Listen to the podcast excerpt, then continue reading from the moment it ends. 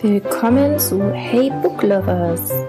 Wir sind Tina und Kati und absolute Buchliebhaber. Bücher sind uns ziemlich wichtig. Wir freuen uns über jedes Buch, das uns zum Nachdenken anregt, den Horizont erweitert oder uns einfach eine sehr gute Zeit bereitet. Alles, was wir Gutes entdecken, teilen wir mit euch hier. Lasst euch also inspirieren und freut euch auf gute Buchtipps von uns.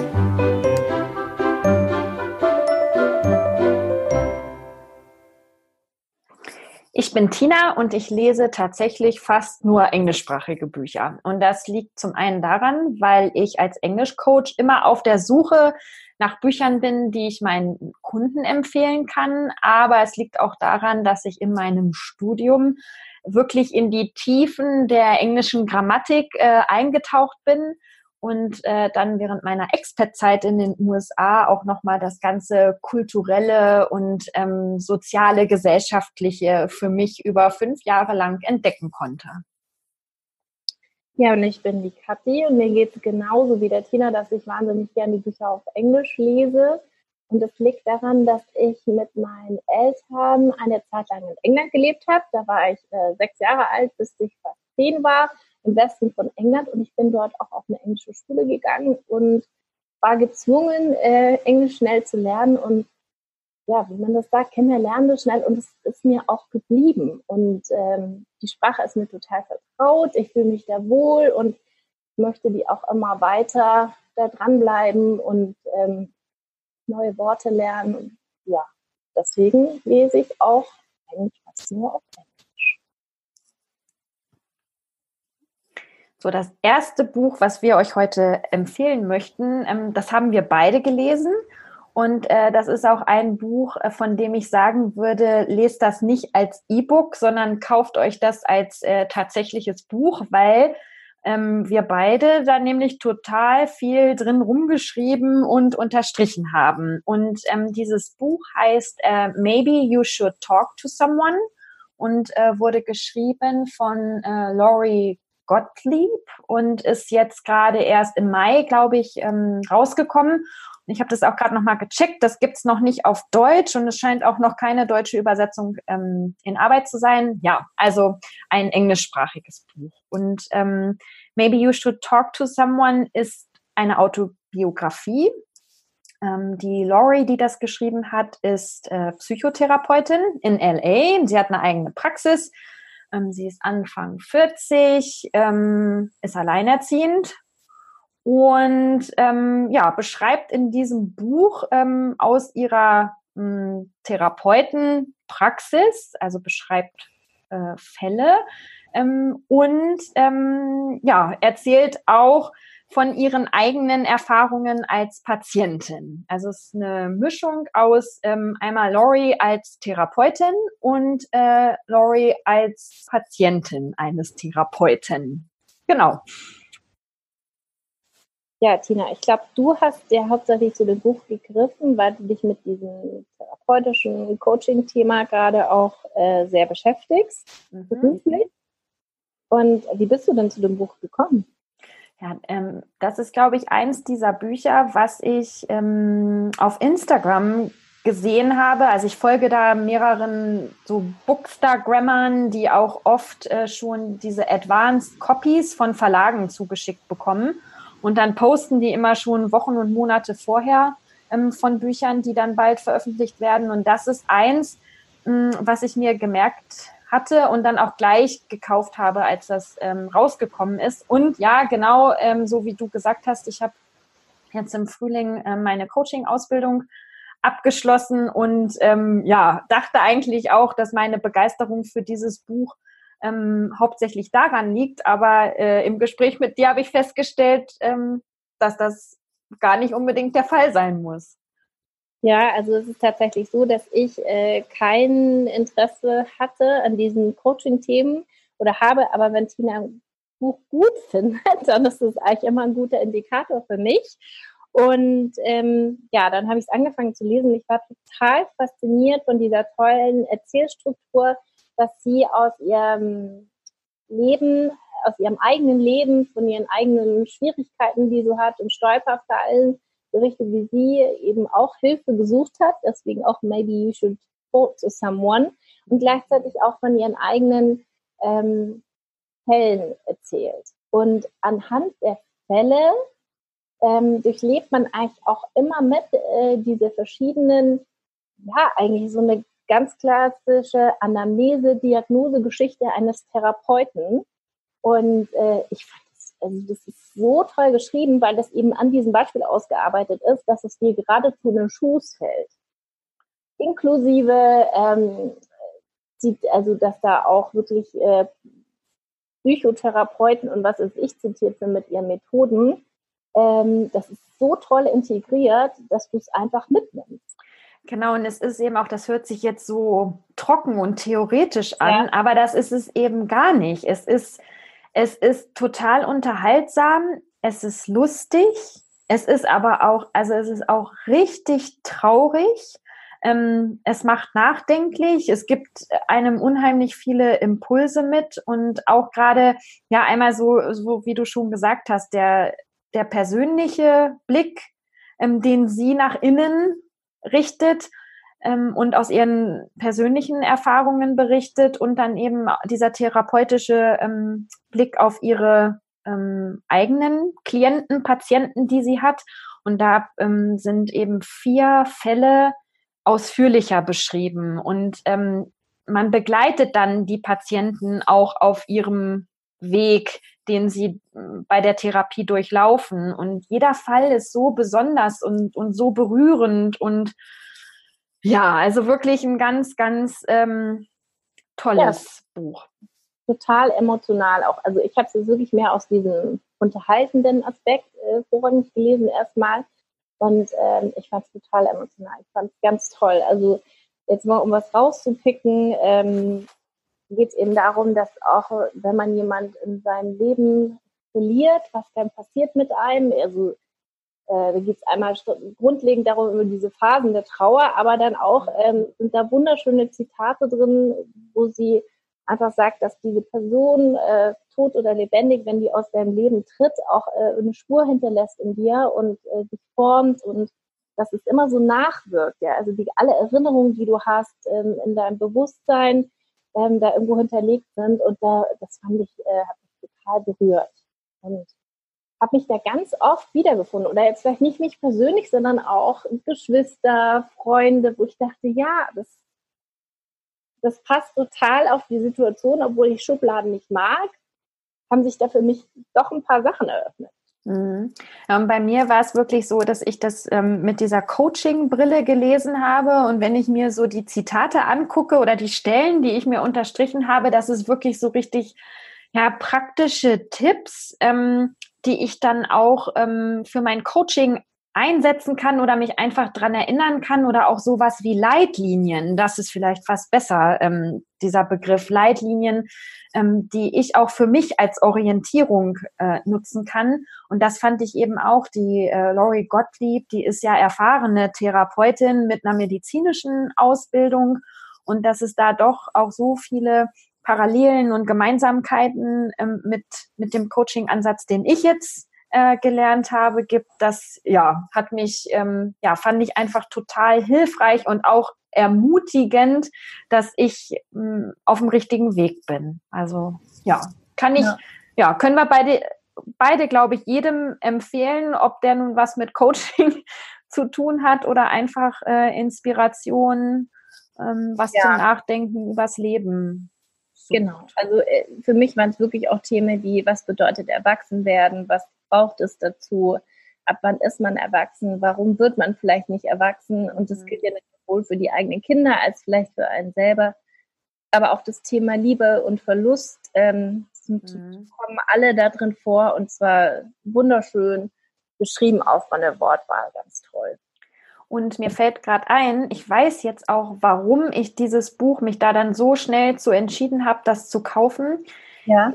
Die Reese Witherspoon hat die Filmrechte dazu schon gekauft. Und okay. das war's, glaube ich. Und wir haben ja in der letzten Folge, ähm, haben wir euch ja den äh, Reese Witherspoon Book Club ähm, nahegelegt. Und ähm, Reese Witherspoon hat auch eine Produktionsfirma Und ähm, ja, da dachte ich, also wenn, wenn da die Filmrechte praktisch schon vor Erscheinung verkauft sind, dann äh, lohnt sich das auf jeden Fall ähm, zu lesen. Und das hat Ja. es auch. Ja, also das können wir euch auf jeden Fall sehr ans Herz legen. Genau. So, als nächstes ähm, magst du mal mit deiner Empfehlung weitermachen? Ja, ich Ja. habe äh, ein, ein deutsches Buch, das ich dir gerne empfehlen möchte, Der Wahl und das Ende der Welt.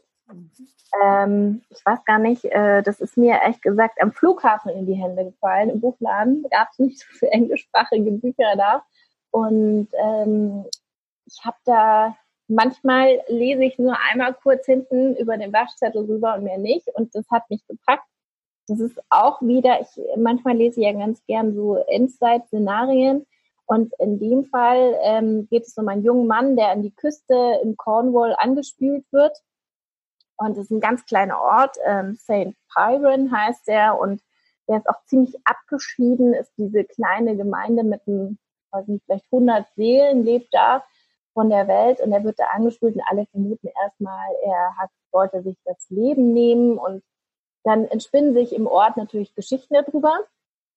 Und in Wirklichkeit ist es dann so, dass er eigentlich da Zuflucht gesucht hat, weil er ähm, meint, er hätte Vorzeichen gesehen, dass das also so ein Akupa äh, apokalyptisches Szenario bevorsteht.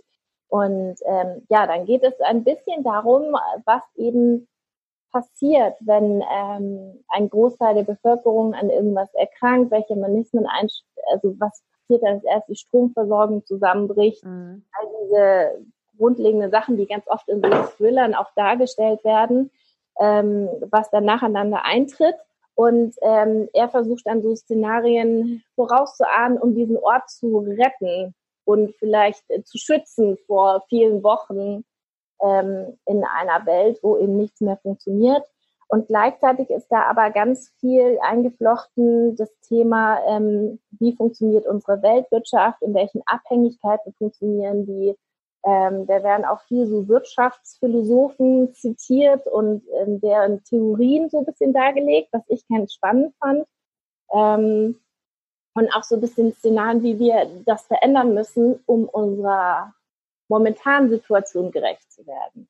Mhm. Und ähm, ist aber auch ein, also es klingt jetzt sehr theoretisch, aber es ist natürlich mit dieser kleinen Gemeinde, in die er ankommt und sich auch langsam einlebt und seinen auch Stand erst äh, finden muss, ist natürlich menschelt dann auch total. Und ähm, ja, ich glaube, da jede Person steht da irgendwie für eine Metapher und ähm, das ist irgendwie schön äh, dargestellt. Es hat Spaß gemacht, das zu lesen und ich habe auch viel mitgenommen. Ähm, ist da auch eine Liebesgeschichte mit dabei oder äh, in, in dem Buch nicht? Also ganz am Rande. Es ist Mhm. tatsächlich so, spielt keine so große Rolle. Mhm. Und ist es ein dickes Buch? Es hört sich so, weil das so viele Themen äh, Ja, also was Ah. ist ein Buch? reißt. Also hat, ich schaue gerade 476 Seiten. Ja, okay. Mhm. Das dick oder nicht? Ich weiß es nicht. Ich, wahrscheinlich schon, ja. Ja, finde ich schon, dass das ein eher, ein eher dickes Buch ist. Aber es lässt sich wirklich flüssig lesen. Mhm. Auch so diese Weltwirtschaftsthemen und so sind auch sehr flüssig beschrieben. Und weißt du, ist das ähm, im Original Englisch oder ist im Original Deutsch? Ähm, ich glaube, dass es im Original Englisch ist, weil der Autor, genau, der Autor ist auch Engländer. Ich schaue Mhm. gerade, Not Forgetting the Whale heißt es auf Englisch. Not Forgetting the Whale. John Iron Monger oder Mhm. Monger. Ja, das kommt Genau. auf jeden Fall. Ja, es kommt auf jeden Fall auf meine äh, Leseliste. Hört sich Sehr gut, gut. an. Ja. Ich habe auch eine Empfehlung für dich. Ähm, Mhm. auch, auch wieder so ein gehyptes Buch. Scheint irgendwie das mein Motto im Moment zu sein. Ähm, das Buch heißt äh, City of Girls und ist geschrieben von Elizabeth äh, Gilbert. Und ähm, die kennt man eigentlich. Die hat äh, Eat, Pray, Love geschrieben. Mhm. Und, Ja. dann, ja, und dann ein paar Jahre später, Eat, Pray, Love war ja so ein autobiografischer Roman und ein paar Jahre später hat, hat sie dann Big Magic geschrieben. Das ist mehr so ein, das ist ein Non-Fiction-Buch, da geht's um äh, Inspiration und Kreativität und ähm, ja, also auch ein ganz tolles Buch. Und jetzt ähm, ist äh, ihr Roman auch gerade erst rausgekommen, City of Girls. Und ähm, ja, möchte ich dir ans Herz legen. Äh, mhm. Spielt in New York, hauptsächlich in den 40er Jahren und ähm, ja, so im Show- und äh, Theaterbusiness. Und die Hauptperson ist äh, Vivian. Die ist so na, 18, 90, äh, 18, 18, 19 und äh, wird von ihren Eltern, die wohnen, glaube ich, irgendwo in der Nähe von Washington an der Küste, wird von ihren Eltern äh, nach New York zu ihrer Tante geschickt, weil Vivian irgendwie nicht so richtig was mit sich anzufangen weiß und äh, auch nicht heiraten möchte, aber auch äh, nicht studieren will. Und die Eltern wissen, glaube ich, einfach nicht weiter und schicken sie zu ihrer Tante. Und ähm, die Tante, die ähm, besitzt ein Theater. Das Theater heißt äh, The Lily. Und das ist so ein ja, verruchtes, kleines, äh, heruntergekommenes ähm, Theater. Und ähm, ja, da kommt Vivian unter und ähm, kann sich da voll ausleben, weil sie nämlich total gut und total gerne näht. Also sie hat so ein richtiges Talent ähm, fürs Nähen. Das hat sie von ihrer Großmutter mitbekommen. Und sie ist dann eigentlich ähm, zuständig für die Kostüme dieser Theater Company. Also das ist, ist so ihr, ihr Job und damit verdient sie dann auch ihr Geld.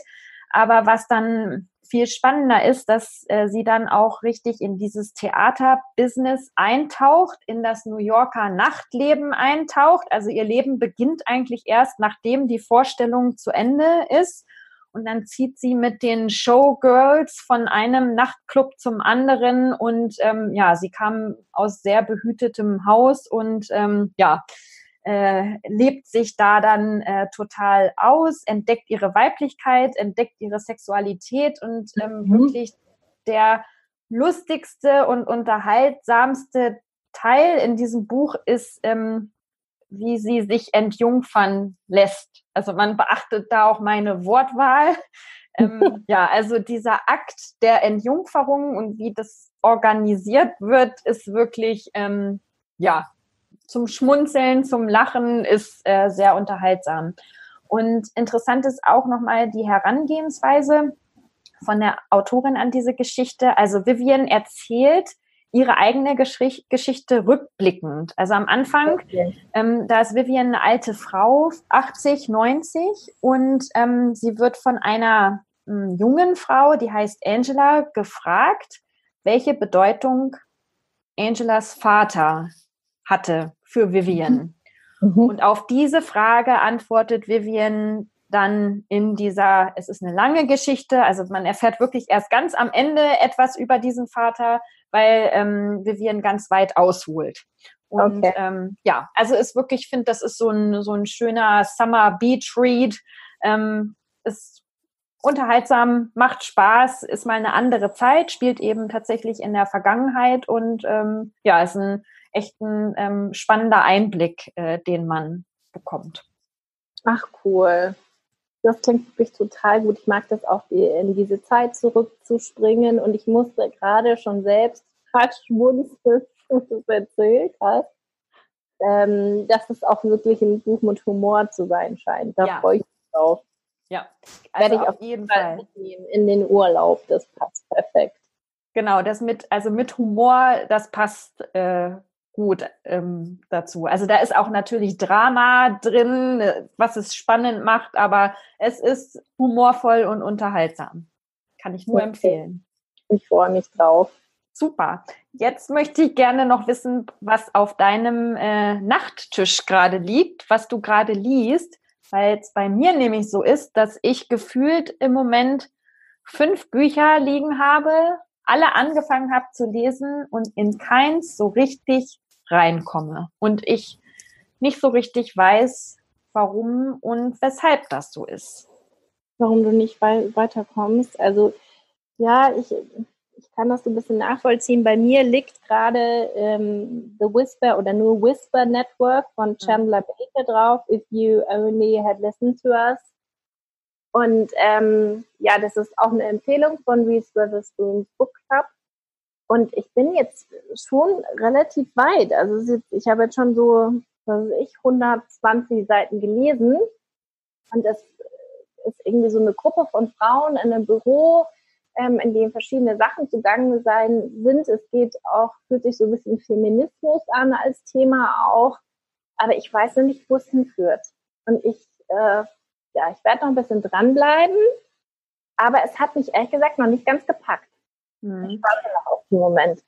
Also bei mir ähm, äh, ist es mit dem Buch äh, Three Women gerade so. Ähm, das ist auch ein so ein gehyptes Buch, was ich auf Instagram ähm, entdeckt habe. Und das ist wirklich, ähm, also da geht's um die, hat auch mit Sexualität und Weiblichkeit und ähm, Lebensgeschichte, Feminismus von drei Frauen zu tun. Mhm. Das ist aber also der, äh, der Schreibstil der Autorin, es ist sehr distanziert.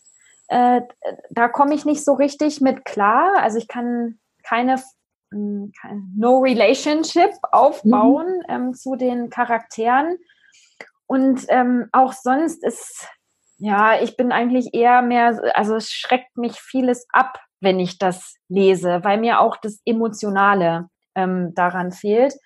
Und ich habe es aber auch, ich glaube, ich habe schon über die Hälfte gelesen, weil ich dachte, naja, wenn alle darüber schreiben, ja. ähm, dann muss es doch gut sein. Ja. Und jetzt war es tatsächlich gerade heute so, dass eine von, von meinen ähm, Go-To-Instagrammern ähm, gesagt hat, also sie sagt eigentlich selten was Schlechtes über ein Buch, aber von dem Buch möchte sie eigentlich jedem abraten.